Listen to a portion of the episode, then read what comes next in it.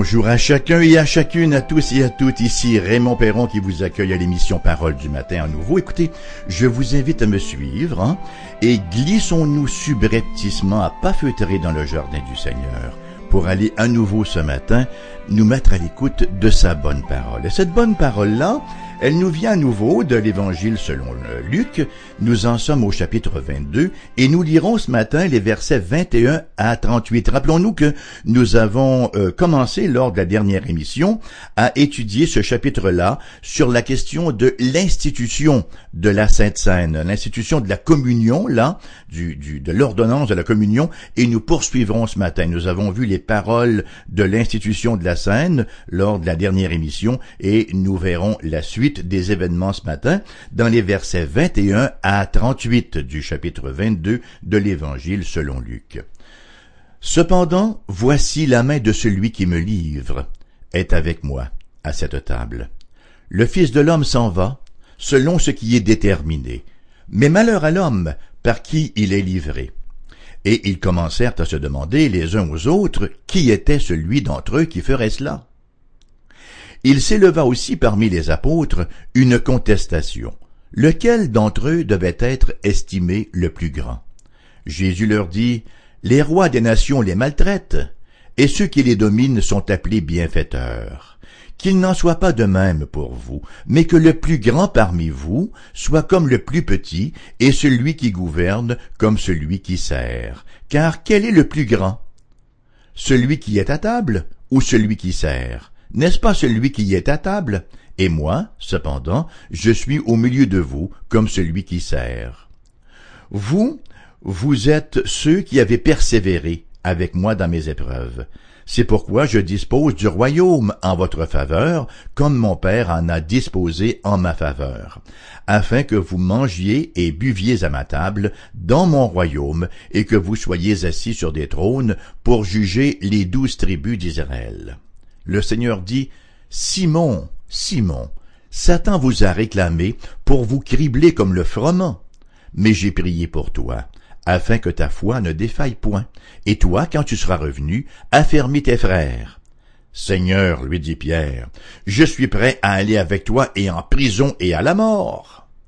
Et Jésus dit Pierre, Pierre, je te le dis, le coq ne chantera pas aujourd'hui que tu n'aies nié trois fois de me connaître. Il leur dit encore, quand je vous envoyais sans bourse, sans sac et sans souliers. Avez-vous manqué de quelque chose? Ils répondirent, de rien. Et il leur dit maintenant au contraire que celui qui a une bourse la prenne, que celui qui a un sac le prenne également, et que celui qui n'a point d'épée vende son vêtement et achète une épée. Car je vous le dis, il faut que cette parole qui est écrite s'accomplisse en moi. Il a été mis au nombre des malfaiteurs, et ce qui me concerne est sur le point d'arriver. Ils dirent Seigneur, voici deux épées, et il leur dit Cela suffit. Après être sorti, il alla selon sa coutume sur la montagne des Oliviers. On va s'arrêter ici, effectivement. Alors au terme de ce dernier repas, à la lueur, bien sûr, des chandelles, là, au milieu des disciples, vêtus vraisemblablement de blanc, Jésus donc prend la coupe, hein, comme on l'a vu au verset 29b.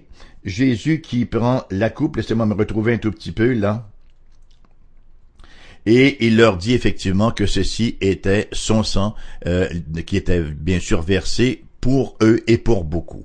Et il va dire également qu'il dispose du royaume hein, en faveur des siens.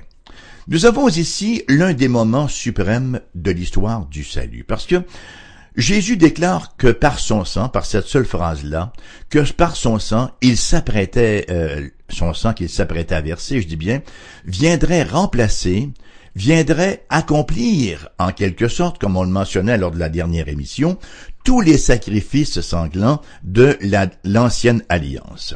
Et le Seigneur affirme ainsi la grande supériorité de la nouvelle alliance sur l'ancienne. Parce que, on le sait, les sacrifices de l'ancienne alliance ne pouvaient pas hein, faire l'expiation du péché. Les sacrifices d'animaux pouvaient tout au plus couvrir le péché, mais pas l'enlever, hein, comme on dirait là en termes contemporains. On peut toujours mettre la poussière sous le tapis, mais c'est une autre chose que de la mettre dans le porte-poussière et de l'enlever. Hébreu chapitre 10 verset 4 nous dit car il est impossible que le sang des taureaux et des boucs ôte le péché. Et au verset 11, tout sacrificateur fait chaque jour le sacrifice et offre souvent les mêmes sacrifices qui ne peuvent jamais ôter les péchés. Et la raison, elle en est extrêmement simple. Aucun animal n'a la compétence de servir de substitut à un pécheur humain parce que aucun animal hein, euh, n'est de calibre au niveau du statut avec l'homme. Aucun animal n'est fait à l'image de Dieu. Aucun animal donc ne peut servir de substitut à un être humain. Et la répétition des sacrifices de l'ancienne alliance témoigne d'ailleurs constamment de l'impuissance de ces sacrifices-là à enlever le péché.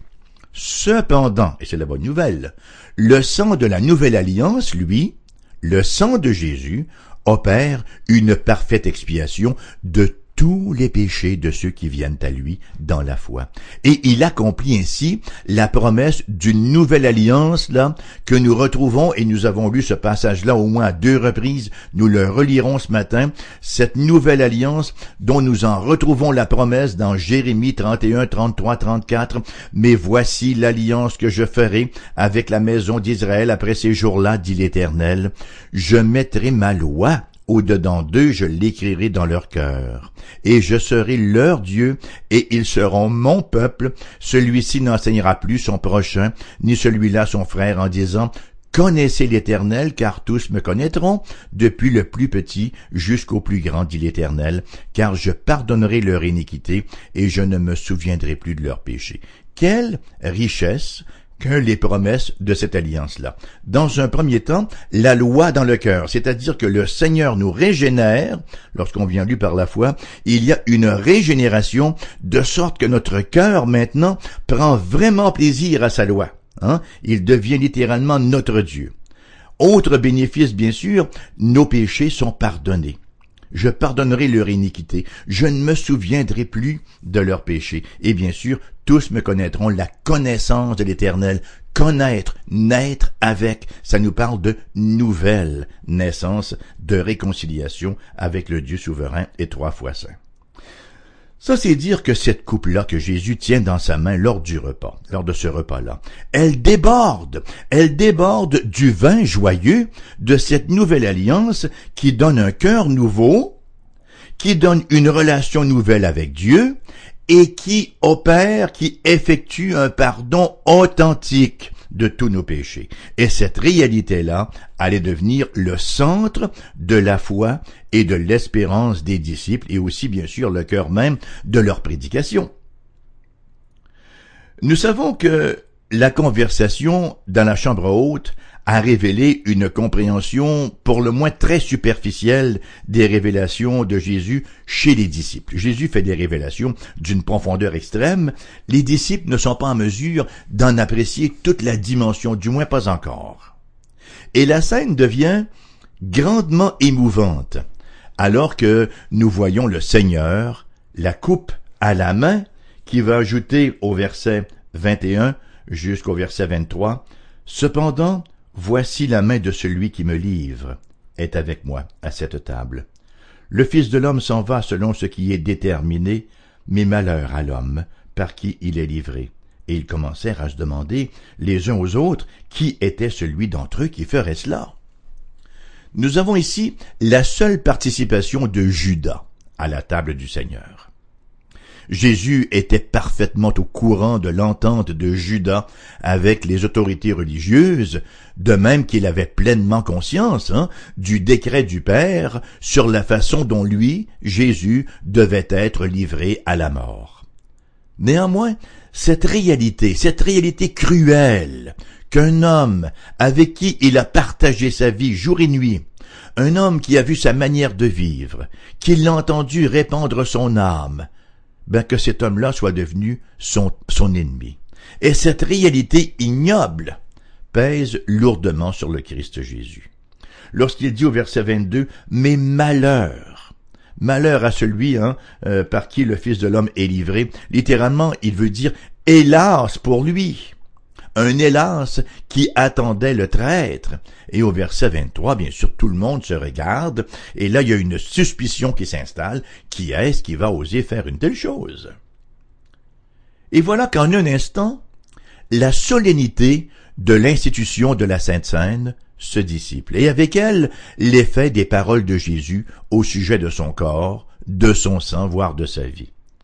Voilà que les disciples commencent à argumenter entre eux, et ça c'est absolument incroyable, ils commencent à argumenter entre eux, à savoir qui était le plus grand, c'est qui le boss ici autour de la table. Hein? Nous lisons verset 24, il s'éleva aussi parmi les apôtres une contestation, lequel d'entre eux devait être estimé le plus grand. Le cœur de l'homme demeure le cœur de l'homme. Aussi incroyable que ça puisse paraître en ces moments d'une gravité inexprimable, indicible, voilà qu'on commence à s'obstiner à savoir qui est le plus grand. Incroyable. Pendant trois ans, ils ont été les compagnons du Seigneur Jésus. Pendant toutes ces années-là, ils l'ont vu vivre une vie de service. Et cette conversation de promotion personnelle n'est rien de moins qu'une gifle outrageuse au visage du Sauveur. Et Jésus, avec tristesse certainement, répond au verset 25, Jésus leur dit, Les rois des nations les maîtrisent, et ceux qui les dominent sont appelés bienfaiteurs. La mentalité des dirigeants païens, c'était de dominer de manière égoïste, tout en se donnant des titres pompeux comme bienfaiteur, votre grâce, votre royale munificence, votre majesté, bon, et mettez-en, hein? Mais Jésus de dire, il n'en sera pas ainsi parmi vous, versets 26 et 27, qu'il n'en soit pas de même pour vous, mais que le plus grand parmi vous soit comme le plus petit, et celui qui gouverne comme celui qui sert, car quel est le plus grand, celui qui est à table ou celui qui sert? N'est-ce pas celui qui est à table? Et moi, cependant, je suis au milieu de vous comme celui qui sert. Et Jésus termine en leur disant, qui seront éventuellement revêtus d'autorité. Mais en son temps, pour l'instant, n'est-ce pas, c'est la croix, pour l'instant, c'est la marche en régime d'incarnation. La glorification, elle est encore à venir. Alors oui, ils seront éventuellement revêtus d'autorité, mais en son temps, verset 28-30, vous, vous êtes ceux qui avez persévéré avec moi dans mes épreuves. C'est pourquoi je dispose du royaume en votre faveur, comme mon Père en a disposé en ma faveur, afin que vous mangiez et buviez à ma table dans mon royaume et que vous soyez assis sur des trônes pour juger les douze tribus d'Israël. Alors voilà, ça va venir, mais en son temps. L'autorité future des disciples, l'autorité du royaume ne sera pas comme cette autorité illusoire des rois terrestres hein, qui sont en mal de, de domination. Le règne des disciples de Jésus sera un règne de service. D'ailleurs, pour nous, euh, pasteurs, hein, on dit toujours que nous avons un leadership de service. Oui, nous sommes là pour diriger, mais c'est une direction de service parce que l'autorité qui nous est conférée comme euh, comme ancien, comme pasteur, c'est pour bien sûr servir l'Église du Seigneur Jésus-Christ. Donc, quelle maladresse de la part des disciples dans la chambre haute. Jésus est si près de la croix, et cependant ses disciples les plus intimes se trouvaient si éloignés de lui au niveau de leurs pensées. Quelle tristesse pour le Seigneur Jésus-Christ. Et le Seigneur s'adresse ensuite directement à Pierre, qui, vraisemblablement, avait été le plus volubile dans la discussion, là, à savoir qui était le plus grand. Bon, moi j'étais le premier, moi j'étais là avant toi, moi je suis plus beau, moi je suis plus fait, moi je suis plus gros. Hein, on devait sortir tous les arguments possibles et impossibles, là, pour euh, être le plus grand du groupe. Et Jésus de dire à Pierre, au verset 31, le Seigneur dit, Simon, Simon, Satan vous a réclamé pour vous cribler comme le froment mais j'ai prié pour toi, afin que ta foi ne défaille point. Et toi, quand tu seras revenu, littéralement quand tu seras converti, affermis tes frères. Seigneur, lui dit Pierre, je suis prêt à aller avec toi et en prison et à la mort. Et Jésus lui dit, Pierre, je te le dis, le coq ne chantera pas aujourd'hui que tu n'aies nié trois fois de me connaître. C'est un récit qui nous est très familier et que nous verrons plus en détail lorsque nous considérons les versets 54 à 62. Mais pour l'instant, qu'il nous suffise de noter que dans l'atmosphère devenue très inconfortable, il va sans dire, de la chambre haute, l'un des plus faibles disciples de Jésus, euh, je dirais bien l'un des plus fiables disciples de Jésus, euh, l'un de son cercle privé fait le plus grand vœu qui puisse être. Seigneur, je suis prêt à aller avec toi en prison et à la mort. Et malgré tout, ce disciple plus en vue allait connaître un échec infâme, succombant lamentablement à un lâche reniement. La chambre haute, tellement festive quelques instants plus tôt, avec sa table, avec ses chandelles, était maintenant devenue très sombre. Le traître s'en était allé dans la nuit, attendant l'occasion opportune hein, de livrer Jésus, une dissension honteuse, à savoir qui était le plus grand, s'était levé parmi les disciples, et l'échec, le reniement qui était sur le point de se produire de la part de celui dont on se serait le moins attendu. Que pouvait-il arriver de plus? Eh bien, Jésus se tourne maintenant vers les autres disciples, versets 35-37. Il leur dit encore, Quand je vous ai envoyé sans bourse, sans sac et sans souliers, avez-vous manqué de quelque chose? Ils répondirent, De rien. Et il leur dit maintenant au contraire que celui qui a une bourse la prenne, que celui qui a un sac le prenne également, et que celui qui n'a point d'épée vende son vêtement et achète une épée, car je vous le dis, il faut que cette parole qui est écrite s'accomplisse en moi. Il a été mis au nombre des malfaiteurs, et ce qui me concerne est sur le point d'arriver. Et il continue encore, ils dirent Seigneur, voici deux épées, et il leur dit cela suffit. Luc nous rapporte deux occasions précédentes, en fait euh, au chapitre 9 verset 3 et au chapitre 10 verset 4, où Jésus a envoyé des disciples prêcher l'évangile du royaume sans leur fournir de provisions. Et comme Jésus le leur avait dit, ils ont été accueillis de telle manière par leurs auditeurs hein, que ces derniers leur ont fourni tout ce dont ils avaient besoin. Mais maintenant, avec son arrestation, avec son procès, et avec sa mort imminente, Jésus savait que leur expérience au niveau du ministère allait changer. Et il cite d'ailleurs Ésaïe, chapitre 53, verset 12, au sujet de lui-même. Il a été mis au nombre des malfaiteurs. Car c'est la manière hein, dont il allait être traité. En fait, il sera crucifié entre deux brigands, et la réalité pour ses disciples deviendrait donc la suivante. Parce qu'ils avaient suivi Jésus, ben eux aussi, ils allaient être regardés avec suspicion comme des transgresseurs, comme des hors-la-loi.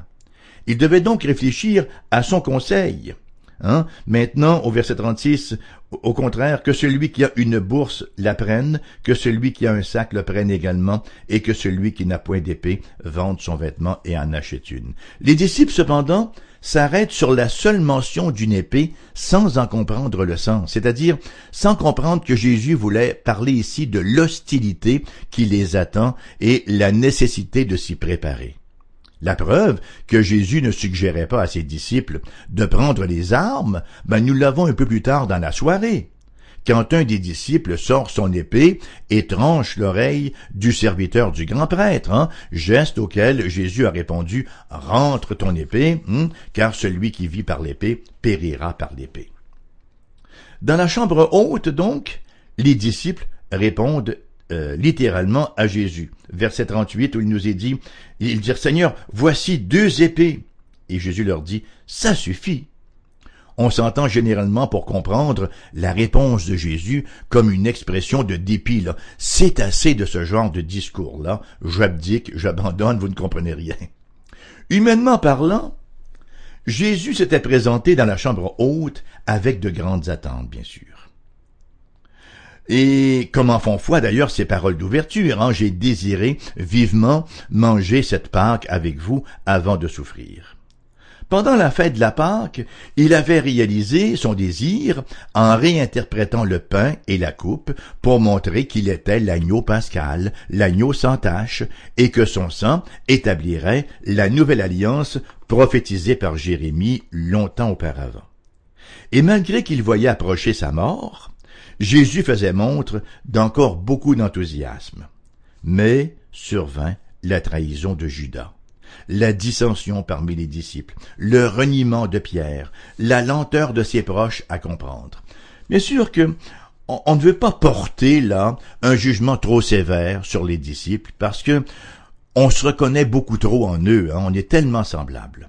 Nous aussi sommes de part trop centrés sur nous-mêmes, présomptueux et pécheurs. Et quelle espérance nous reste-t-il?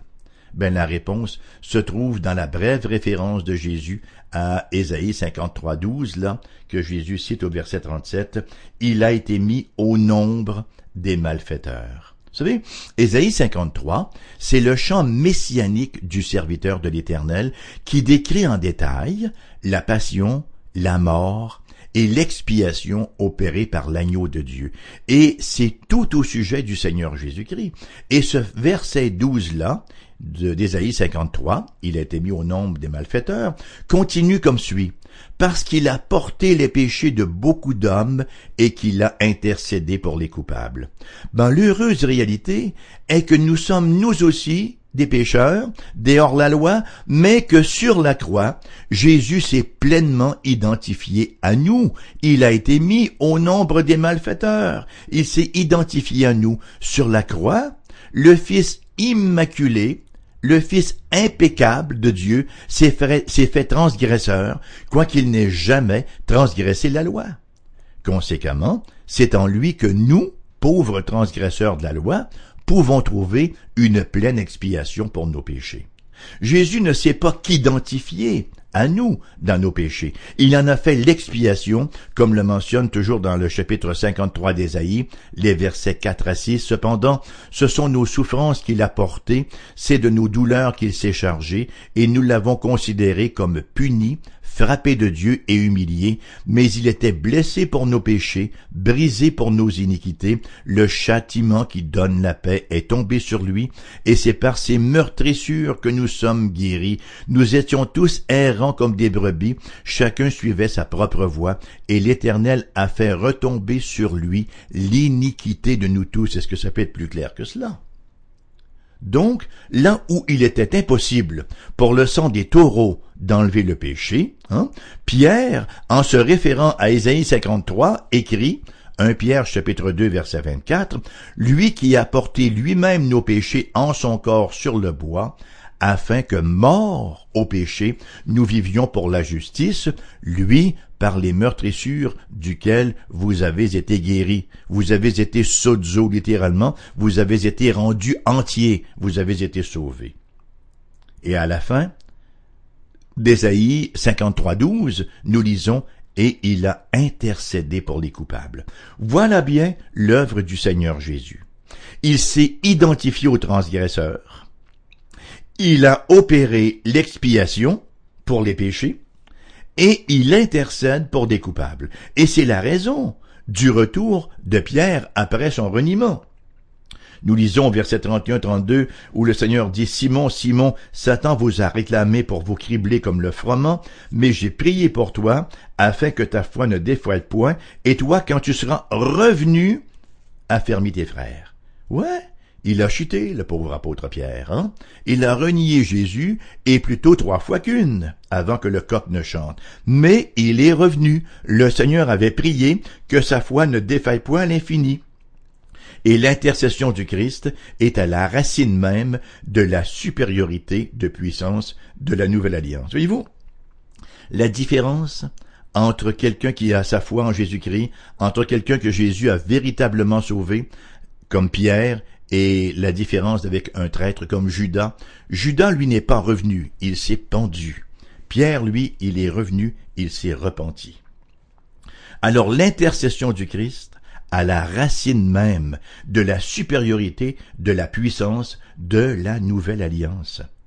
L'ancienne alliance était administrée par des prêtres mortels, qui étaient eux-mêmes pécheurs mais Jésus, lui, possède un sacerdoce éternel, selon l'ordre de Melchisédek, nous dit l'Épître aux Hébreux, selon le serment éternel de Dieu, hein? Le psaume 110, verset 4, l'Éternel l'a juré, et il ne s'en repentira point, tu es sacrificateur pour toujours, à la manière de Melchisédek. Et vous savez que les implications, pour chaque croyant, sont incommensurables. L'auteur de l'Épître aux Hébreux nous dit, au chapitre 7, versets 24 à 25, Mais lui, parce qu'il demeure éternellement, possède un sacerdoce qui n'est pas transmissible. Il n'y a personne qui peut être prêtre depuis Jésus. Il a un sacerdoce qui n'est pas transmissible. C'est aussi pour cela qu'il peut sauver parfaitement ceux qui s'approchent de Dieu par lui, étant toujours vivant pour intercéder en leur faveur. Toujours vivant pour intercéder en faveur de ceux qui se confient en lui. Cher ami, quel que soit l'historique de votre vie de péché, quelle qu'en soit la gravité, quel qu'en soit le nombre, si vous venez au Christ Jésus par la foi, tous ces péchés-là sont expiés par le sang du Seigneur Jésus-Christ à la croix. Si vous venez à lui dans la foi, reconnaissant que vous êtes un pécheur, incapable de vous sauver vous-même, et que vous embrassez par la foi le sacrifice parfait qu'il a fait en croix. Et le Seigneur Jésus-Christ non seulement vous pardonne ainsi les péchés, mais il deviendra votre intercesseur. Il intercédera constamment pour vous auprès du Père. Jésus sauve et son intercession est infinie. Êtes-vous lavé de vos péchés? Par le sang de l'alliance nouvelle et éternelle? C'est la question qui fait qui tient lieu et place de point final pour notre émission de ce matin, non pas sans vous rappeler qu'elle vous revient à 14 heures en rediffusion. Je vous rappelle les différentes avenues pour nous contacter. Nous avons une adresse postale AERBQ, casier postal 40088 Québec QC, G1H2S5, deux numéros de téléphone, pour les, gens de la région de Québec, 88 688 0506 ailleurs en province, numéro sans frais, le 1 877 659 0251 et vous trouverez euh, notre adresse courriel sur le site de la station Foi FM Merci encore une fois d'avoir été là ce matin. Je vous souhaite une très belle journée, hein? une journée de joie, de paix, de grâce, une journée de réflexion et une journée d'abandon dans les bras de notre puissant et merveilleux et miséricordieux Sauveur. Et je vous invite à la prochaine.